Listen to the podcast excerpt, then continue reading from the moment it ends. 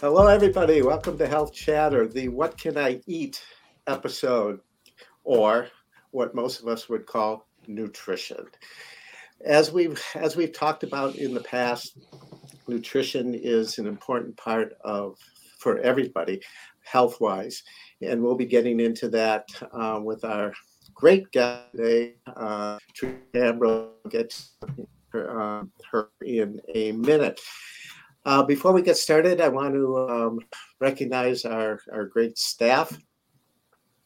Uh, Maddie Levine Wolf and Aaron Collins are both our, our background researchers on all the topics that we've been doing on, on Health Chatter and do a wonderful job helping Clarence and I focus, which from time to time we have a little problem with. So they, they really help us and they also provide us some really good perspectives on the subjects that we're engaged with. In addition, um, Matthew Campbell is our production manager and makes sure that everything is working beautifully as we uh, record these shows for you, our listening audience. The special person on on this team is uh, Clarence Jones.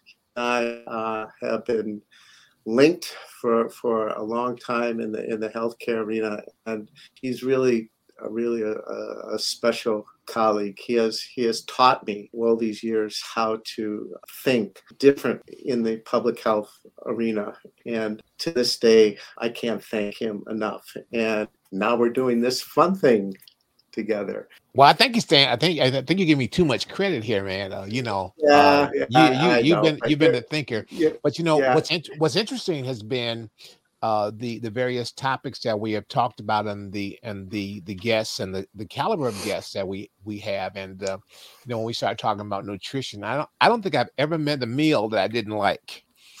You know so uh, and, and that could be a problem. And I think that for many people that are, uh, for many people, especially in in in in in the community and, and in our in our country, I think we like our meals too much, and we don't think too much about nutrition. We just think about filling ourselves up. And so it'll be a great conversation to have today, and uh, to be able to just kind of go into this and um, you know to, to really begin to ask the questions that we need to be asking about our health about our connection to food, about our connection to food access, and to do it in a way in which we are able to take some action because that's really the whole part about community health chatter is not only that we will talk about the topic but at the end of the conversation we will have uh, some action plan.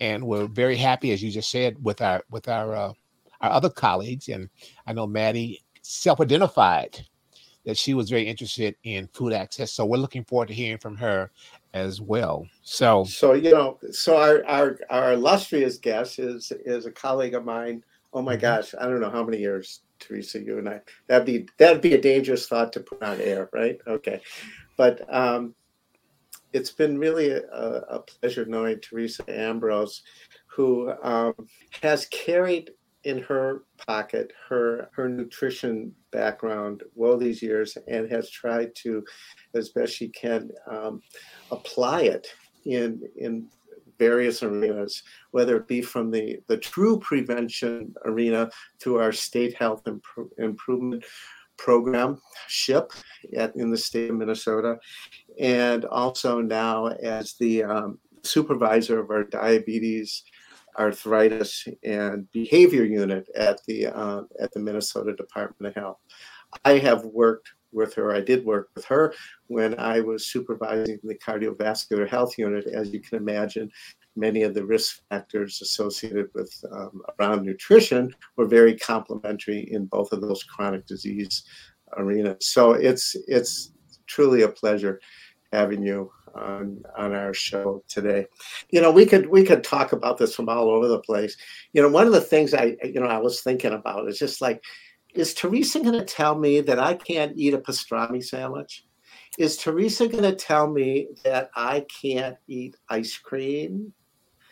Is Teresa going to tell me that I can't eat a good piece of babka cake from Zabar's Delicatessen in New York City? Are you going to tell me that, Teresa?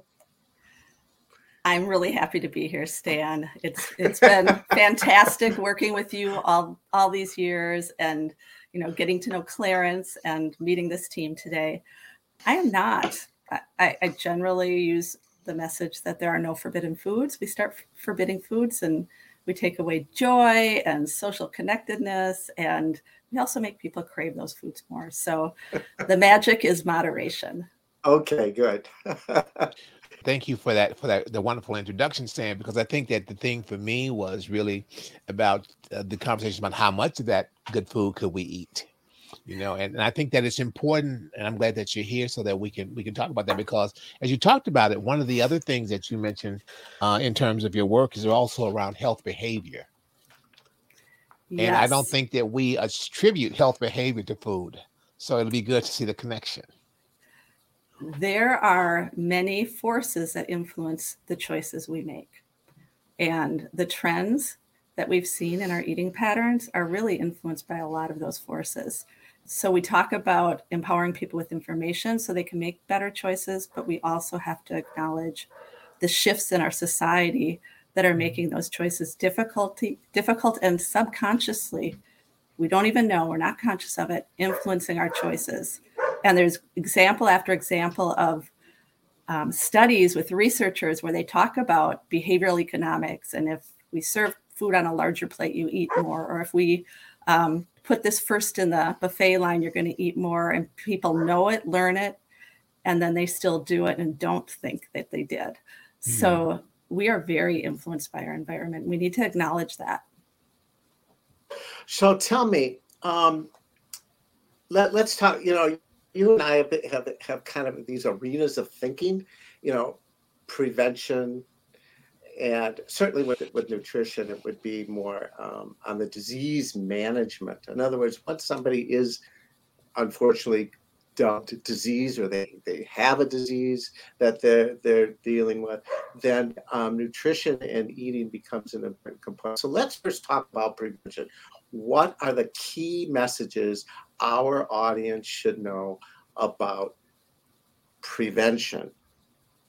So, from a diet standpoint, um, first of all, 80% of chronic conditions like diabetes, heart disease, um, cancer, some types of cancer can be prevented with lifestyle change. And diet is considered one of the most important and influential variables and so when we talk about diet, what we know is most Americans eat a standard American diet referred to as a SAD diet, which is high in processed foods, high in sodium, high in added sugars, and high in saturated fats, and low in fruits, whole fruits, vegetables, whole grains, um, beans and lentils, the things that actually help our health.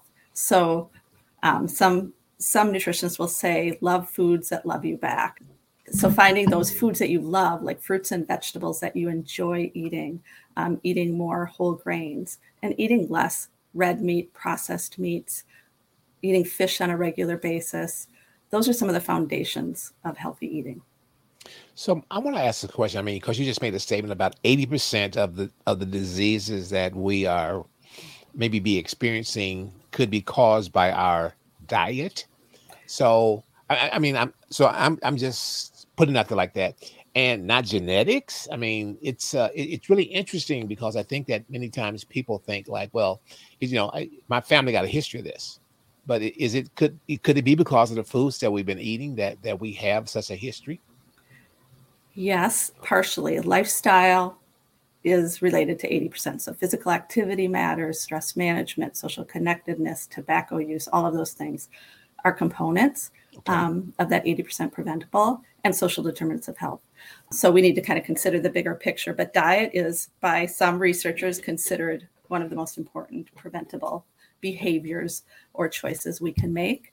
When you look at things over time, when I started in my career as a dietitian in the clinic, I worked at Hennepin County Medical Center, I worked at the University of Minnesota, I worked at Health Partners Clinics, and we didn't see kids with what was referred to as adult onset diabetes. Mm-hmm. Um, in my career, I started to see children with adult onset diabetes. We changed the name to type 2 diabetes. Um, that mm-hmm. is a diet related chronic condition. And when you look back historically, in the 1980s, we saw this dramatic increase in childhood obesity rates. And it just, the curve started going up. And 10 years later, we saw this dramatic increase in diabetes rates. Um, seven times more people have diabetes than they did in the 1960s. This isn't a genetic change. Genetic change does not happen this quickly. This is a change in our food environment, our culture, our society, how we live. We're eating on the go, we're snacking more, our, our behaviors are different, and that all influences the quality of our food and our health. So, when you, you know, when we talk about linking um, behavior with nutrition, um, let, let's just let let's take a, a, a specific. Somebody um, goes into their physician and um, with a variety of symptoms, and boom, it's determined that they are diabetic. Okay, well, all of a sudden, nutrition and what you eat is front and center. Okay, so based on your experience, Teresa, do people make more changes in their eating habits when they have to? Okay, as opposed to, in other words, from a, um, a, a disease management perspective, as opposed to a true prevention perspective. What what do you see more of? You make a really good point, Stan. A lot of times people get sick and then our system, our you know, our healthcare system, which was really a sick care system, kicks in and provides a lot of support for people to to manage their diet. We were doing focus groups with um, men who had cardiovascular disease once, and one of the men said, um, "Don't let your first visit to a doctor be in an ambulance." Because he hadn't taken care of his health, gone to see the doctor, um, and he had a heart attack, and now he was really interested in in his diet, and how to shift that you know it takes a lot of societal sh- change. Um, how do we support people early in life? We really need need to move upstream. We need to talk about children. Um, we need to talk about families. We need to talk about what we can do as communities what we can do as businesses to support healthy choices because it's it's really hard um, to convince people based on fear fear is not a motivator when people start eating more healthfully you know, some might do it because of fear. Their, their parent had Alzheimer's disease or um, their parent had diabetes and they don't want to get it. But ultimately, the motivator is you feel better. You're enjoying your food. You're connecting. Like there's social connectedness. There's a lot of other benefits you can have. Healthy eating can be delicious. So we need to shift the thinking about what healthy eating means and that it is, there's more benefits to you personally in the short term um, as well as the long term. So let me ask this question real quickly. Uh, you you started talking about the translation of diabetes from just uh, you said adult onset to we had to change it to type two diabetes. Okay, is that a res- you said and then you mentioned excuse me then you mentioned children. Is that a is that is that a result of our processing of foods or the changes in our you know you talked about our diets. Is that is that connected to it that, that processed food? Because we hear that all the time. So is that one of the reasons for this yeah processed foods are associated with chronic conditions and poor health outcomes weight gain higher calorie intake. When we eat out at restaurants we tend, tend to eat not as healthfully um, when we're eating on the go. Foods that are convenient you know we have a busy lifestyle and we have cup holders every place. We're drinking a lot of sugary drinks. Um, all of those things are contributing to our poorer health. So we need to get back to closer to how food is grown, more natural sources of food. Um, definitely linked.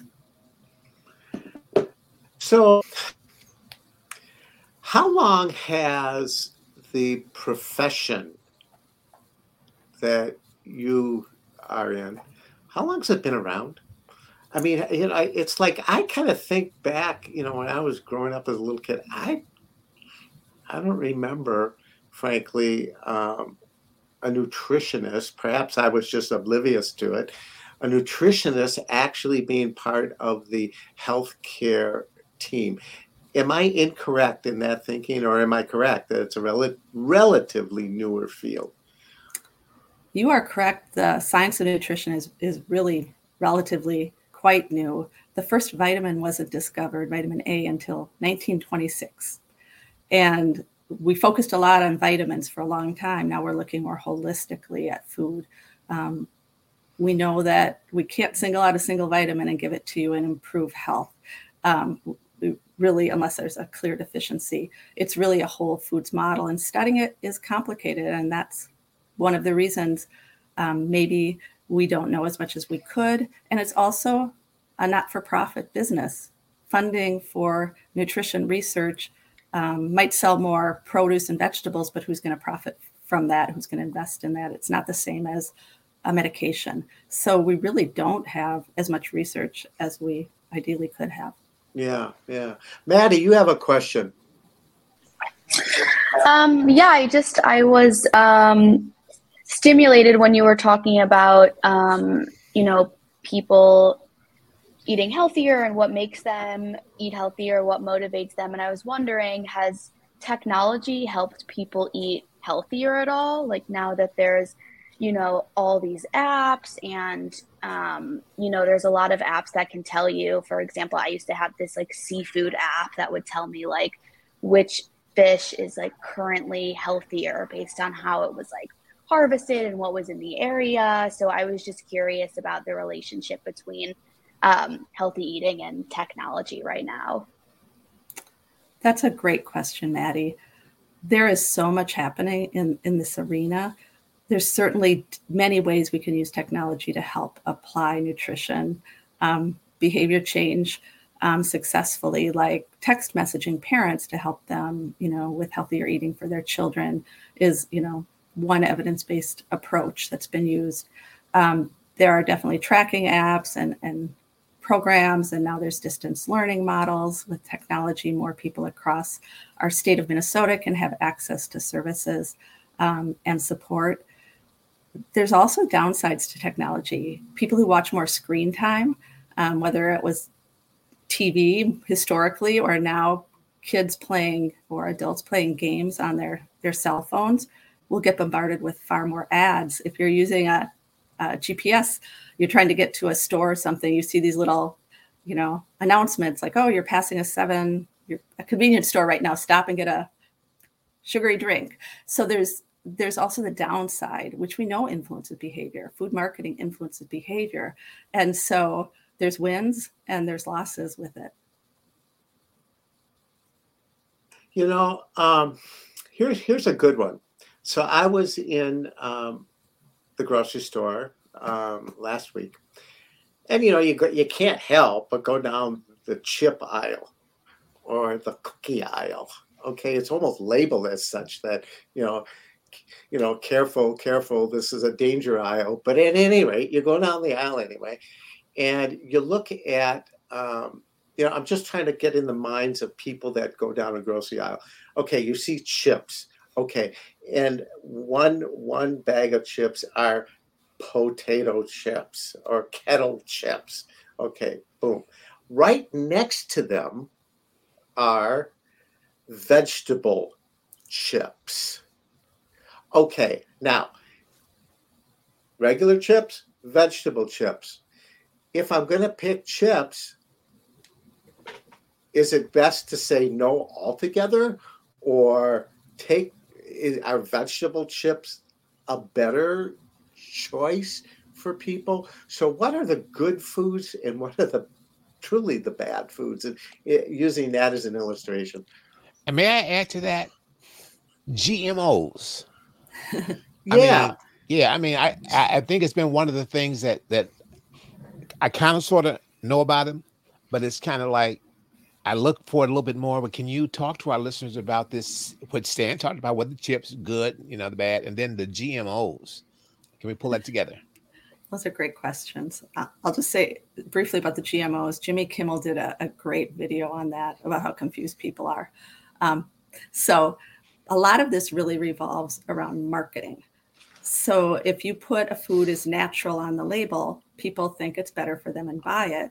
Or if you put that a food is gluten free, people think it's healthier. And generally hmm. speaking, mm. many of those foods are ultra processed, have higher amounts of sugar and sodium.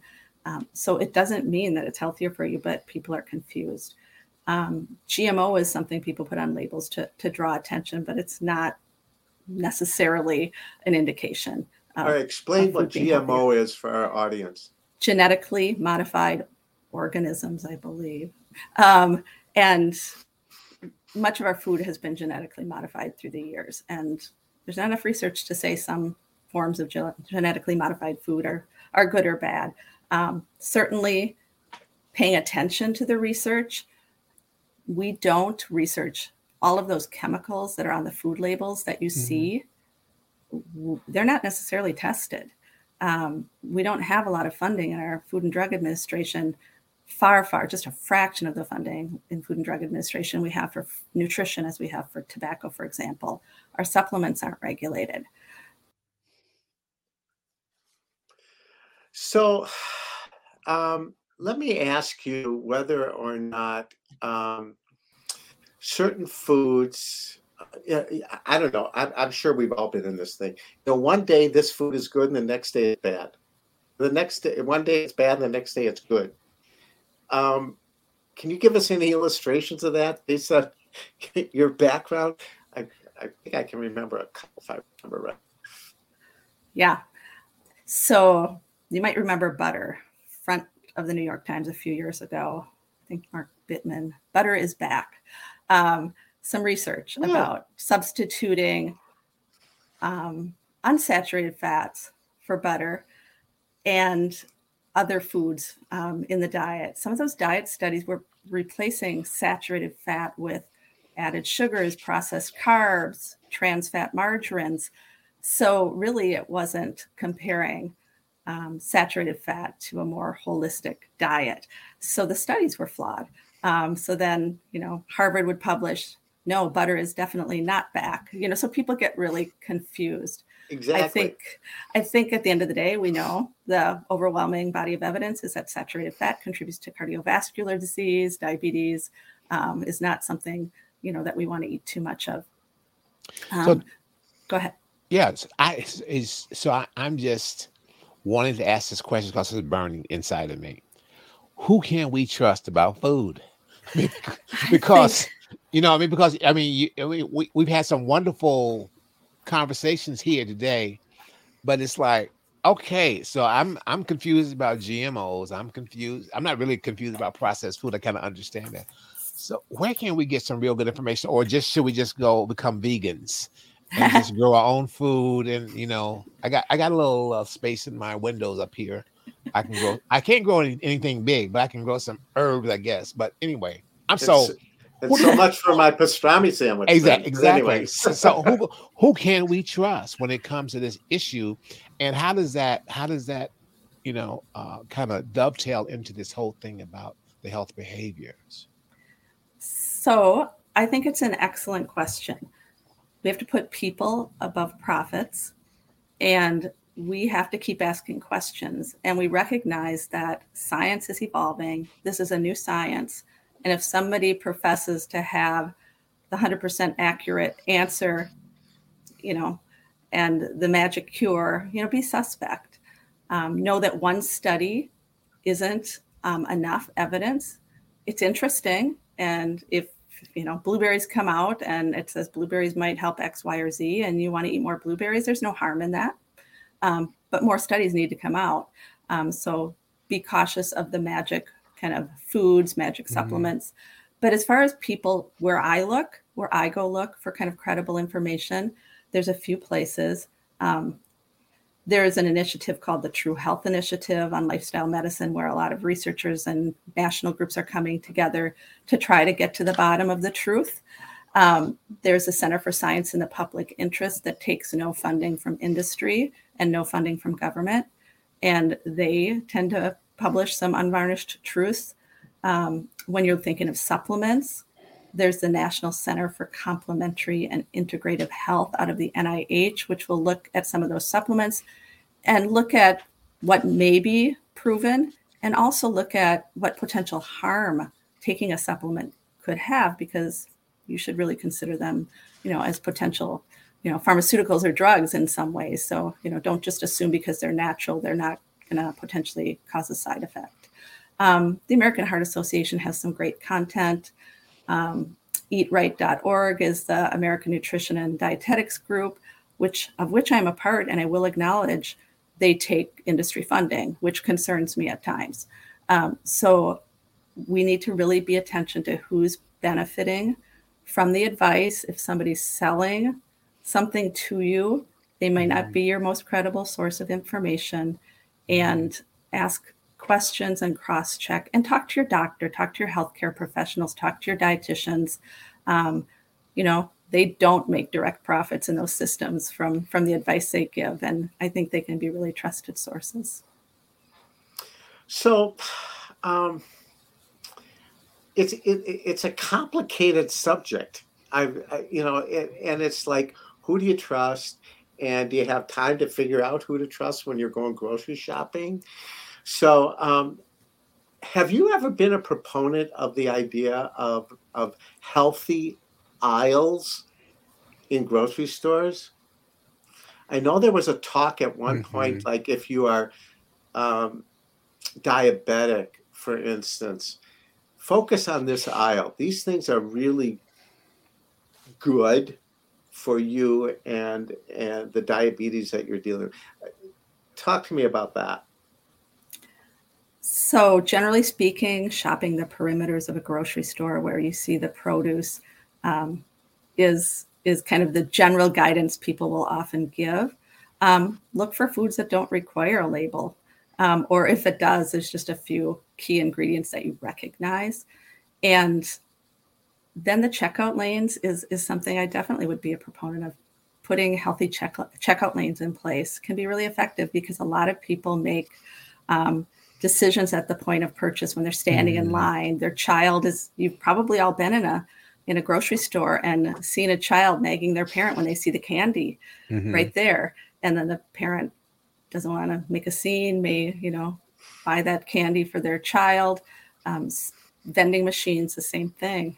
Um, I was at a pool the other day and kids saw the vending machine and were at swimming lessons and packed with unhealthy foods. So trying to make those healthy foods um, accessible in vending machines or not having food everywhere we go. That would be another great alternative. Hmm. Yeah. What about farmers markets? Are they healthier? Farmers markets can be great sources of um, supporting the the farmers and, and the farm economy and local growers, which is wonderful. Um, helping those farmers get their food into bigger systems like schools is even better um, so that they can make more profits and, and benefit economically. And, you know, farmers markets should really think about who they allow to be vendors. Um, I, I've watched the evolution of farmers markets. I don't know that they're necessarily meeting every community's needs, and we should really think about where they are located and what communities they are serving so that they're serving everyone. Um, so that it's not just a privilege um, to be able to go to a farmer's market. But but look, you know, there's lemonade stands and and pastry stands and food trucks, and so you know maybe setting some standards or guidance guidance or policies about what's available at a farmer's market would be a good policy approach. Yeah. You, yeah. you know, I, I want to say this. I, I, I want to go back to the to the communication piece, and I saw saw Maddie had put something up, up in in the uh, in the chat as well about it. But uh, different communities uh, hear information differently. I know you mentioned a lot of a lot of the uh, the governmental resources and things like that. Um, and many communities have their own cultural way of eating foods. I am wondering, have you do you have any kind of strategies, you know, with with people who might uh, be in communities that may not necessarily utilize the the uh, the the regular governmental outlets for us to be able to convey messages around good nutrition and good health? Because I think that it's important because as you know, in in many communities that we're struggling with, we're struggling with these various diseases. But what would what do you think is the most effective, or what could be a, an effective way to convey good messages around healthy eating? That's if, great, if, that make, if that makes sense. Yeah, that's a great question. I think people learn a lot from each other. You know, so mm-hmm. having mm-hmm. trained, you know, leaders um, in your community, and I know Clarence, you've done work with barbershops in the past, mm-hmm. so mm-hmm. some trusted messengers and training could mm-hmm. could go a long way in those communities. Um, you know, if if you have those those people trained, or if they end up in a you know visit with a healthcare provider you know we talk about motivational interviewing understanding mm-hmm. where that person's at also understanding their individual risk factors um, you know so if, if, i was sitting down you know as a clinical dietitian with a client if they loved meat and they had high blood pressure but they didn't care so much about sodium i might hone in on the sodium um, you know looking at their risk factors, their interests, their mm-hmm. community, mm-hmm. their eating habits, what they're interested in changing, mm-hmm. and begin there. Um, so help them identify what behaviors might have the biggest payoff for their health okay. And what they're ready to change or interested in changing. Um, sugary drinks are often a focus. Sugary drinks are a big contributor. Some people aren't aware of it. So helping them understand how that can influence their health and, and the benefits, shifting to water um, or gradually scaling back on how much they consume. Well, it's interesting. I'm, I'm, doing a real quick plug, if, if it's okay with you, Stan, and, and the rest of the crew. Uh, Hue-MAN is now working around a "It's Just Water" campaign in order to address the issue around diabetes, and so you'll be hearing more about that. So I, I'm telling you that because you're in diabetes, but uh, we we know that that's a very important thing. So you'll be hearing more from us listeners about uh, It's Just Water. I am thrilled to hear that, Clarence. That is fantastic. And I will add, you know, one interesting thing culturally about water is, you know, we really encourage people to drink water, you know, at meals, um, not instead of sugary drinks. And some communities, you know, recent immigrants come here and they're afraid of our tap water. Yeah. And then it's an economic burden to buy bottled water and they might choose a sugary drink because it's more of a treat that they can give their children mm-hmm. and their limited mm-hmm. resources so there's a lot of aspects um, to address and make sure people know water can be safe in you know the united states and and okay for them to drink and and a better choice so those are things you know to keep in mind and the other interesting thing about water is sometimes our environmental friends will advocate for eliminating bottled water from vending mm-hmm. machines um, when in fact we're leaving the plastic bottles of the sugary beverages in vending machines. So let's like advocate for for water access as a really important thing and give it equal access at the very least to sugary drinks. You know, um, Clarence mentioned uh, Hue-MAN Partnership, and I'd be remiss if I didn't plug them because they are uh, really a sponsor of our Health Chatter broadcasts here and um, and many many thanks goes goes to them as being a uh, community sponsor for um, for for this engagement. So all right. Uh, sugary beverages. I know we, that that's been kind of a, a theme that's been going through here, but let me let me bring that up one notch and talk about policy. Okay, policy um, and what we should be looking at in order to literally help us all regarding nutrition. So take it away, Teresa. Wow, there's so many things we could be doing. And part of it just depends on what the community thinks is most important for their community. There's little p policy changes. I know some youth led efforts in Minneapolis to get restaurants to have water available at all restaurants and easily accessible. You know, that helps a lot. People can choose water, it's free. Um, that's a little P policy that businesses can do, food guidelines in schools, the Healthy Hunger Free Kids Act in schools have made um, school meals one of the healthiest places kids are eating um, outside of the home, which is great. That's the power of policy. Worksite policies where we don't serve sugary drinks at, um, you know, paid for company venue events. Um, those are some other little p policies. In addition, you can consider um, sh- sugary drink or junk food excise taxes. Other communities have done this and seen reductions in sugary beverage intake, like Philadelphia, um, for example, and seen, you know, improvements in health disparities because these products are marketed more aggressively to communities of color.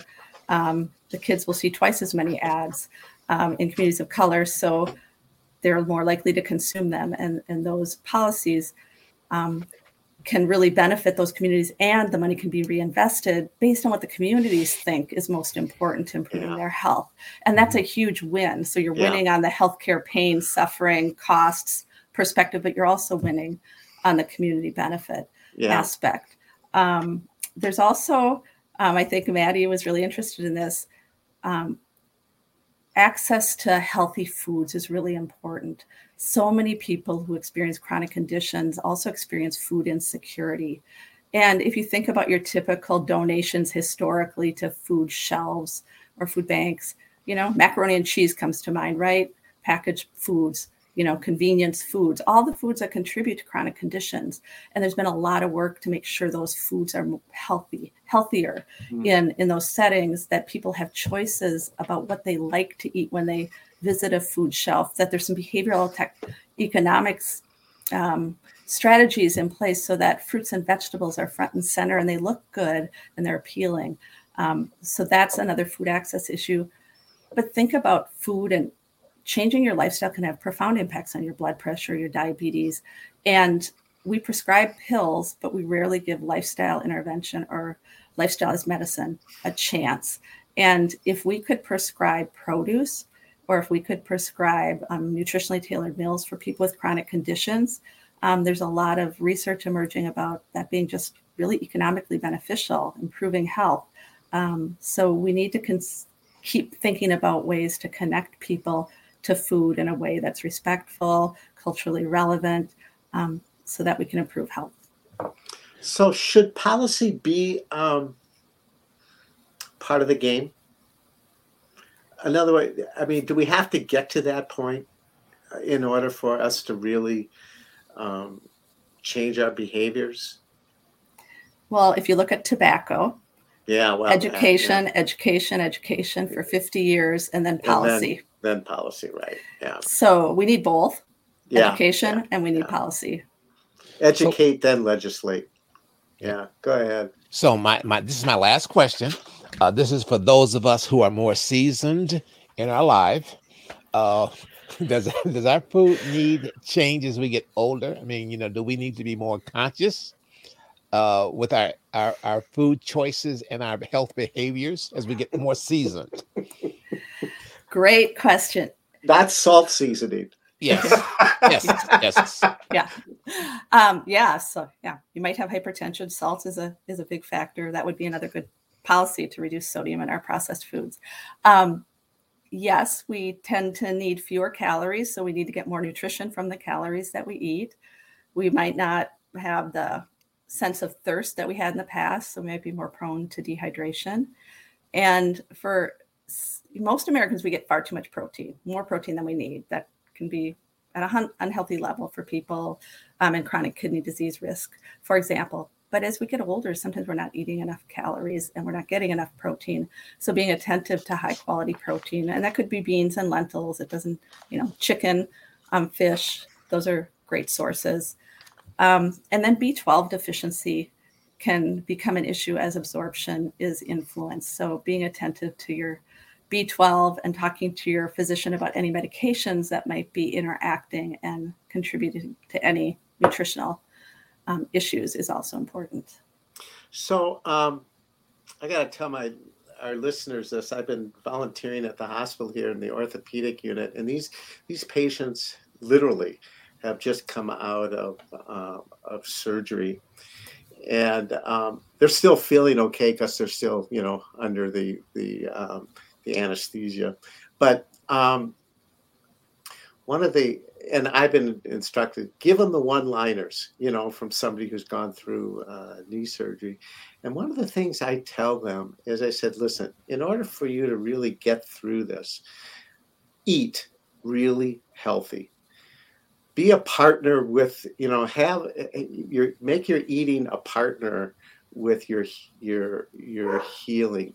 And it's really interesting how people react to that. They react really really favorably. That you know they, they would say things like that really makes a lot of sense to to do that to eat healthy as i'm trying to heal. Um, so that it's that's also a good message as far as um, nutrition and uh, disease management so um, the final thing before we we we sign off here is um, what can we do? Okay, here we we have a a, um, a way to get information out here through uh, through Health Chatter. Um, we you know we'll have our website uh, where, pe- where our listeners will be able to get more information. What do you recommend? I mean, this is you know it's like one of these high tech ways of getting information out or or talk with people. So, what do you recommend, Teresa? Well, first of all, I'm really glad that you're raising awareness about the importance of what we eat and the importance of enjoying what we eat to improve our lives and our health and our communities. Um, I, I think testimonials honestly can work quite well. Hmm. So if you have people in your community who are facing challenges and barriers, um, you know, and can tell a story that others who may be experiencing those same challenges and barriers can relate to, I think that would be really nice to feature some of those stories to influence um, people so that they can see that they can do it as well because people can make these changes. It doesn't have to be overnight, it can be very incremental. Everybody changes in different ways, but small things, small changes that you do consistently over time make a big difference. And mm-hmm. making progress and slipping back and making progress is is part of the process and i can guarantee you if you start cutting back on salt you're going to not be able to go back and eat that pastrami sandwich stand because it'll taste way too salty right, it just right, won't even right. taste good and you're going to really really enjoy some of the other foods maybe that you haven't been enjoying in the past you know that's a great idea having personal testimonies around particular subject nutrition or people that have gone through various uh, conditions it's it's it's really wonderful. People really resonate to that. Last thoughts, Clarence. Thank you.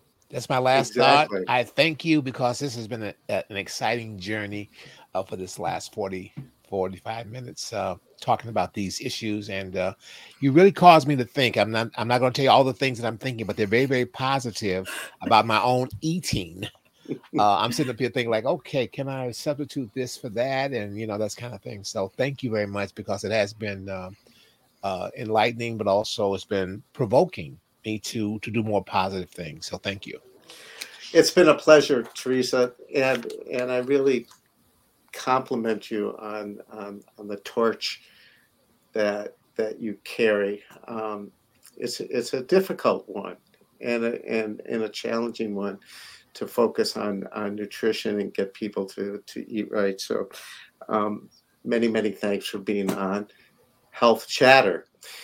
Our next show, everybody, stay tuned. Will be on health gadgets and all the different technological things that you carry along with you, including your phone, your watches, what have you, in order to theoretically make us healthier.